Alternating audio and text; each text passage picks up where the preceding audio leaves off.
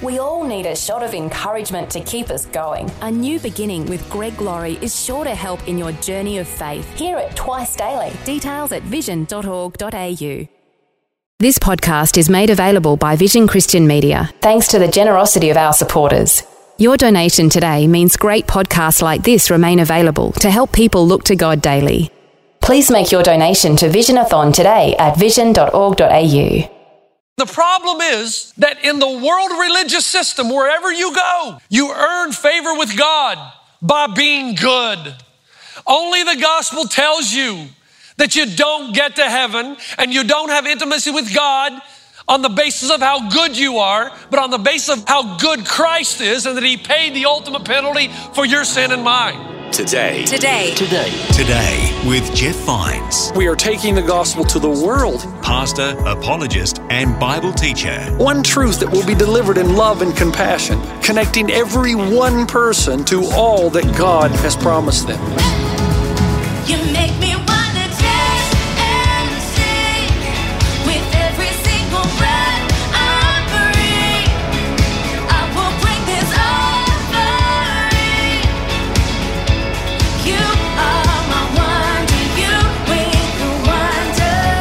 Today. Today. Today. Today with Jeff Vines.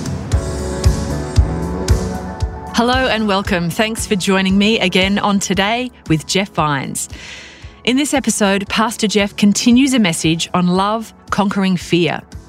He shares how real this concept is when we understand God's love and the sacrifice made by his son so that he didn't lose us. We don't need to live in fear anymore. Isn't that the good news? Let's continue the message now on Today with Jeff Vines.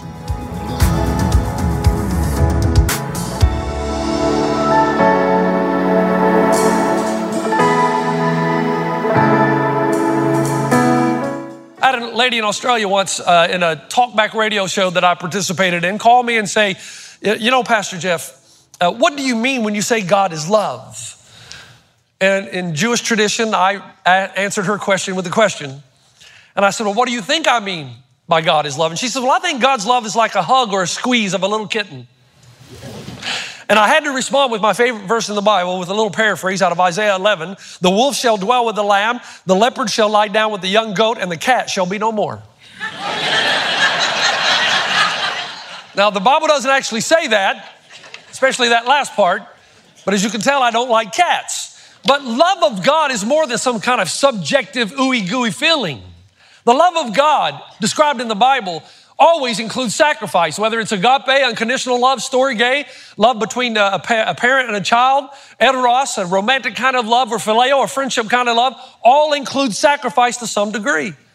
And if you forget what God has done for you, and somehow you become numb to it, you will not have passion for the things of God because you cannot get close to somebody without being impacted by who they are and what makes their heart beat a little faster. So, my first job here, just quickly, is to remind you of something.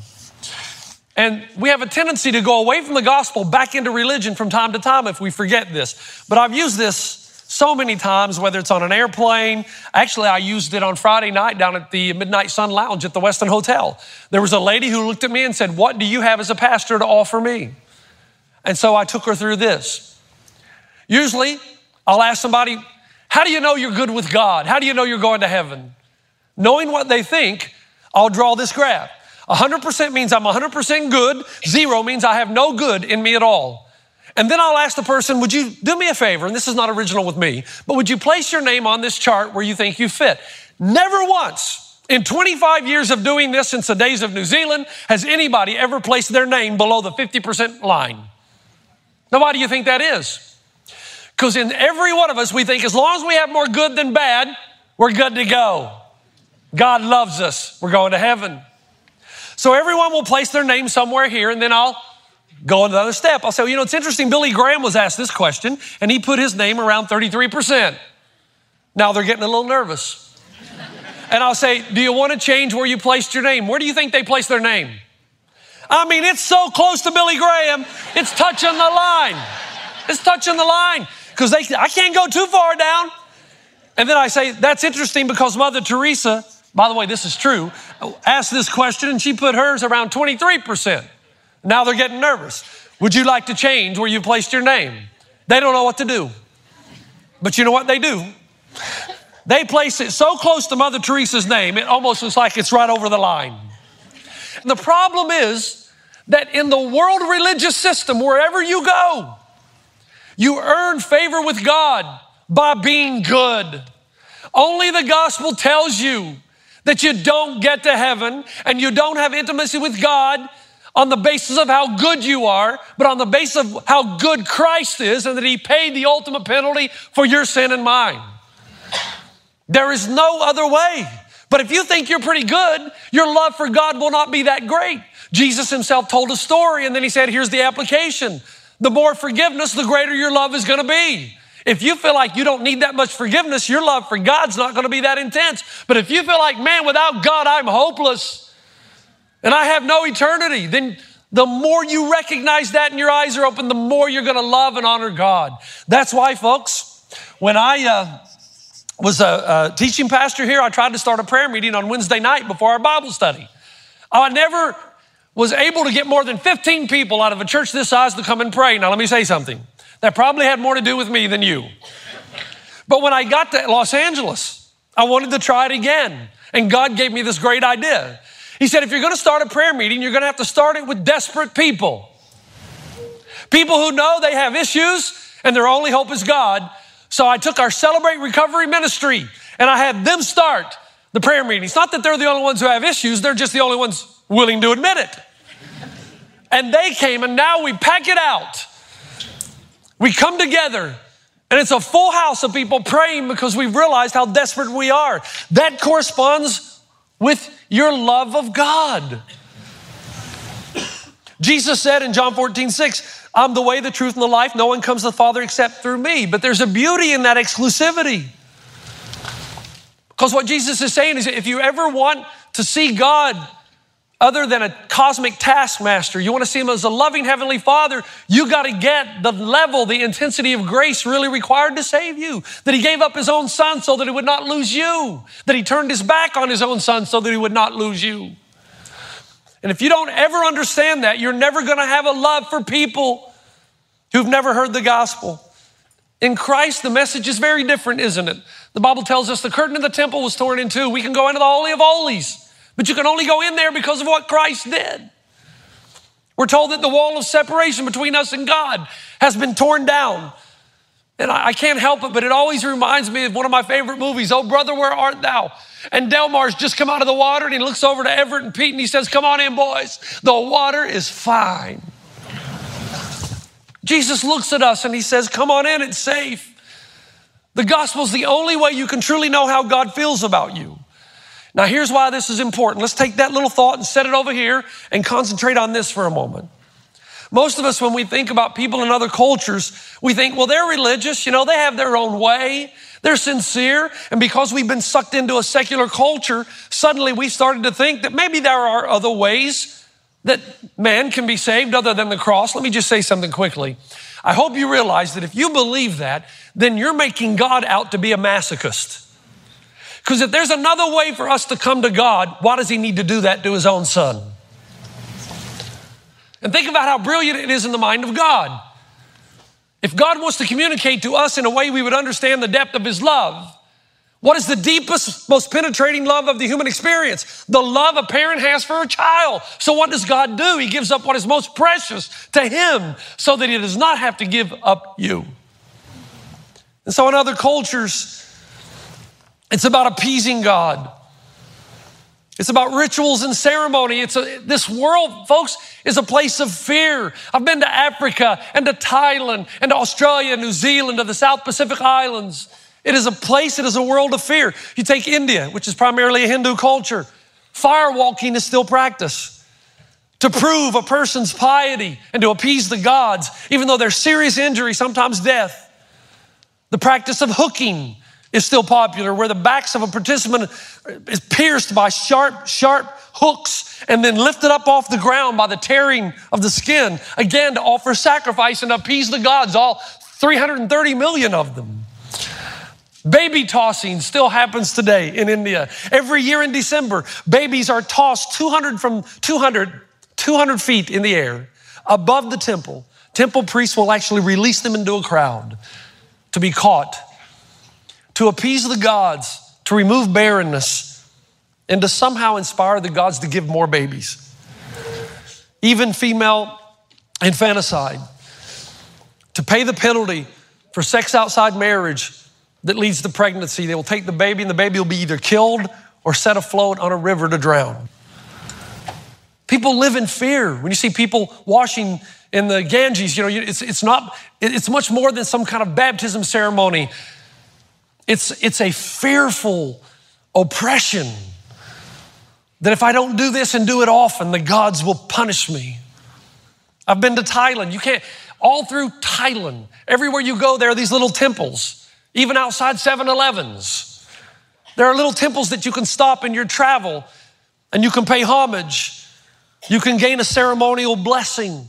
You can warrant off a curse, something that you've done in a previous life. Imagine living with the feeling that the gods are going to curse you because of something that you did in a previous life that you can't even remember. These religions of our world, they're not just rituals, they are the effect of abject fear. Even in the world of Islam, it's a more subdued fear, but the fear still is there and can be overcome only by religious practices meant to appease Allah. A good friend of mine, Nabeel Qureshi, the first time I met him, we were doing an apologetic conference together. He's the author of a book called Seeking Allah, Finding Jesus. And Nabeel was raised in an Islamic home, very fluent in the Quran, knew extensively the difference between the Bible and the teachings of Christ and the teachings of Muhammad. And he said, Jeff, the number one question I get asked is wait a minute, isn't the Christian God and the Islamic God the same? And I said, Well, what's your answer? And he says, Jeff, God is never referred to as Father, but instead as a taskmaster who demands allegiance without promise. This is the world in which we live. I've seen it in African rituals and altars of Thailand, even the mantras and the sacrifices of China, supposedly atheistic. There is a human hunger of the soul to connect with a loving God, but only Christ gives you that. The Bible says in verse 18, there's no fear in love, but perfect love drives out fear because fear has to do with punishment. The one who fears is not made perfect in love. We love because he first loved us. In the gospel, Jesus clearly says, if it's love and intimacy that you want, if you want love over and above fear, the only way you're going to get that's through the cross because the cross is where the sacrifice was complete. That's perfect love, the kind of love that will do for you what you cannot do for yourself. And only Jesus offers you that. My friend Silas in India, before we left that evening, he looked at me and said, Jeff, I lived in fear under Hinduism. In Christ, all fear is gone. Do you realize what we're taking the world, what you have that you've kind of taken for granted? Do you realize what you have? You have a beautiful treasure in the grace of God. That means when you stand before God one day, you're not going to be judged on how good you were, but on what Jesus did for you. Nobody else has that. That's why you're so much at peace or should be. And if you have no joy in your life, it's because you keep moving away from the cross back into religion. And the reason you're here today is because you're trying to appease God rather than pursue His pleasure. Uh, let me illustrate it like this. Little Indian boy gets up one morning. He sees his father kneeling down on the ground, and there are these two little wooden statues on the mantle. And he's praying and talking and pleading with these statues. And the little Indian boy comes in and says, Dad, why do you do this? These statues can't help you. They can't hear, they can't see, they can't speak, they can't do anything. And the father stood up and said, That's blasphemy. And he slapped his young boy across the cheek and said, Don't let me ever hear you say that again. You'll bring curse on our home. And then his father went away on a working vacation, whatever that is. And he comes back a few weeks later, only to discover that one of the statues had been smashed and there was a stick in the hand of the other statue.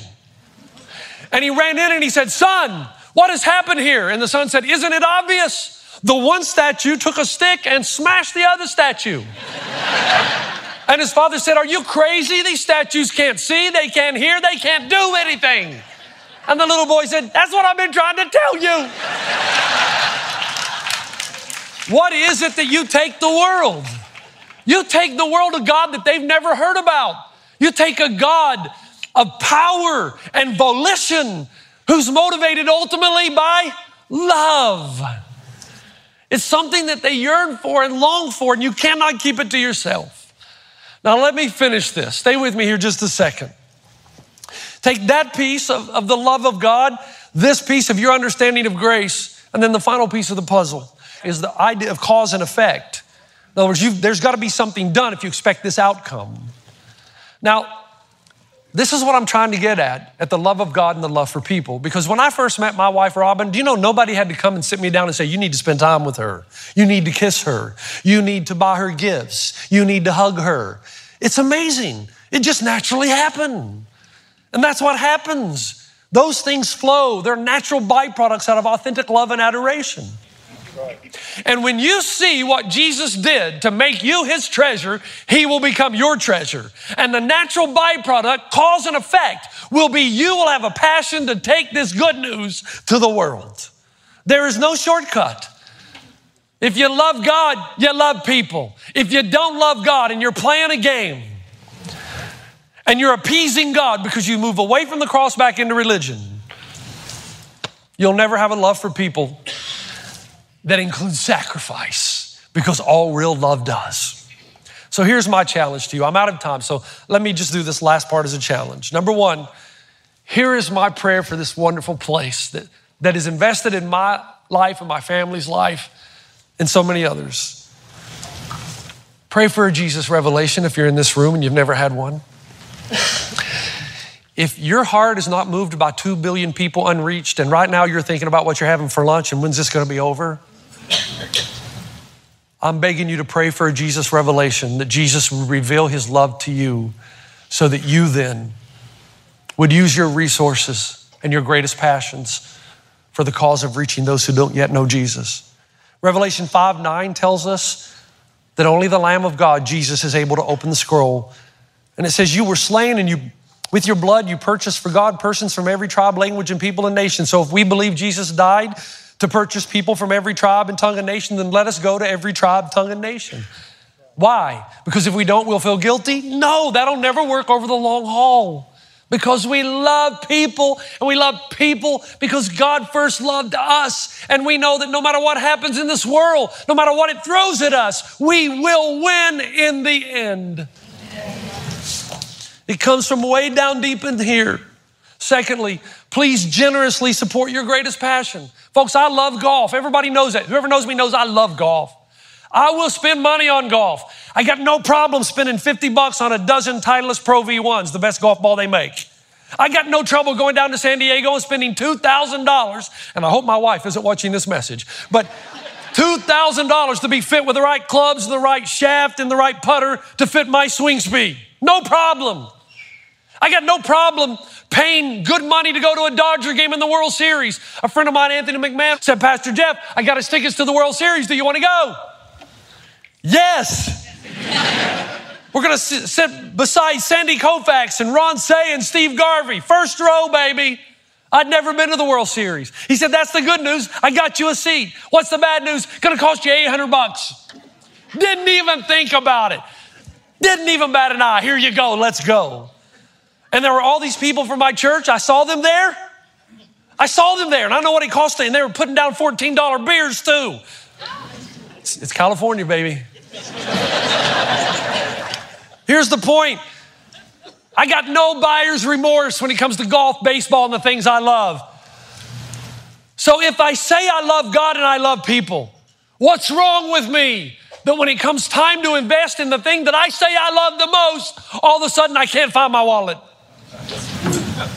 See, this is not a game. That's why Jesus said, Where your heart is, there will your treasure be also. You're not going to fool him. What you care most about is what you invest the most in.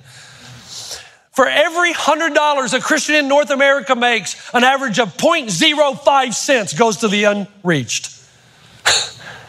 Stephen Corbett and Brian Fikkert say this in a book called What Helping Hurts. The Bible's teaching should cut to the heart of North American Christians. By any measure, we are the richest people ever to walk planet Earth. You know what I've discovered in my own life as a minister And part of the growth has been understanding that God is a wise investor, that He is not going to send His resources to where nothing's happening. Do you know the Bible actually says that? Psalm 67 says, May God be gracious to us and bless us and make his face shine on us so that your ways may be known on earth, your salvation among the nations, the land yields its harvest. God, our God, blesses us. May God bless us still so that all the ends of the earth will fear him. Please, I need you. We need you to care. Why? Because people are watching you. You're a successful church. They're watching you. They know that you have great leaders. They know you have great facilities. They know you have significant influence. They know that your senior pastor has great influence, other pastors over pastors in the U.S. They're watching you, they're watching him. In a, in a real way, we'll follow your lead if you will lead. And third and finally, listen to the call of God to go to the tough places. I've got much more, but I got to stop. Here, here, here's how we're going to stop. Young people, listen to me. This world has nothing to offer you, nothing of substance. You're going to get married, maybe you're going to have some children. Those are good things. But ultimately, there is nothing here, nothing here to make your soul stop disintegrating and live for something that's not fragile. When I was a little boy, I played pee wee baseball. They put me out in right field because I was no good. That's where you put pee wee baseball players because the ball never gets to right field, never gets to the outfield. I got bored. I'm ADD. I was ADD then. I'm ADD now. I'm collecting four leaf clovers because I'm bored. Then one day I stare at the sun. My mom tells me, don't stare at the sun, which is a license to stare at the sun. I stare at the sun, and over the course of Pee Wee baseball season, I learned this little trick. If you stare at the sun for 20 seconds and you close your eyes really tightly, there are these beautiful little dots bouncing around everywhere blue and purple and pink and green. They're beautiful. But it's frustrating because you can't see them because they're dancing everywhere. So I learned over the course of about six months that if you stare at the sun for 20 minutes, 20 seconds, sorry, don't do that, 20 seconds, close your eyes real tight, but instead of trying to see the dots, you focus at a fixed point in the background. If you take your eye off the dots onto something bigger, the little dots will stop. They will stabilize and you'll be able to see them pink, blue, purple. I'm doing that now because I looked at the light. and they're beautiful. And that is your life. As long as your focus is on you. You know why they call them selfies, right?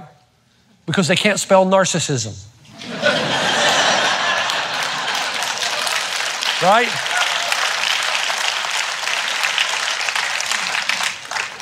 If you'll take the focus off you onto something bigger than yourself, guess what happens? The little dots of your life stabilize and you can see them and they come into full view, and you will see how beautiful your life really is because of the gospel. God bless you for what you've done so far, but send out your most gifted. Send them out because they couldn't live a better life than to give their lives for a purpose greater than themselves. Father, I thank you and I praise you for such a great church. I pray you would bring down blessings and that I pray there would be a board meeting in heaven where the Father, the Son, and the Holy Spirit get together and say, you know what, this church seems to be serious about reaching the unchurched. Let's send our resources down because we can trust them to do the work of ministry in the world.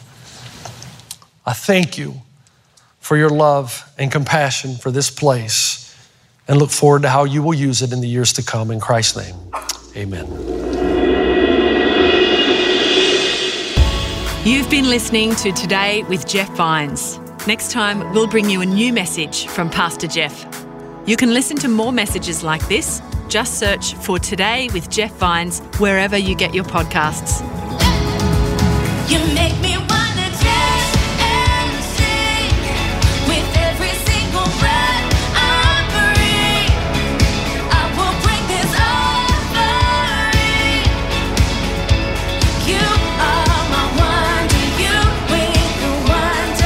Today. Today. Today. Today with Jeff Vines. Thanks for taking time to listen to this audio on demand from Vision Christian Media. To find out more about us, go to vision.org.au.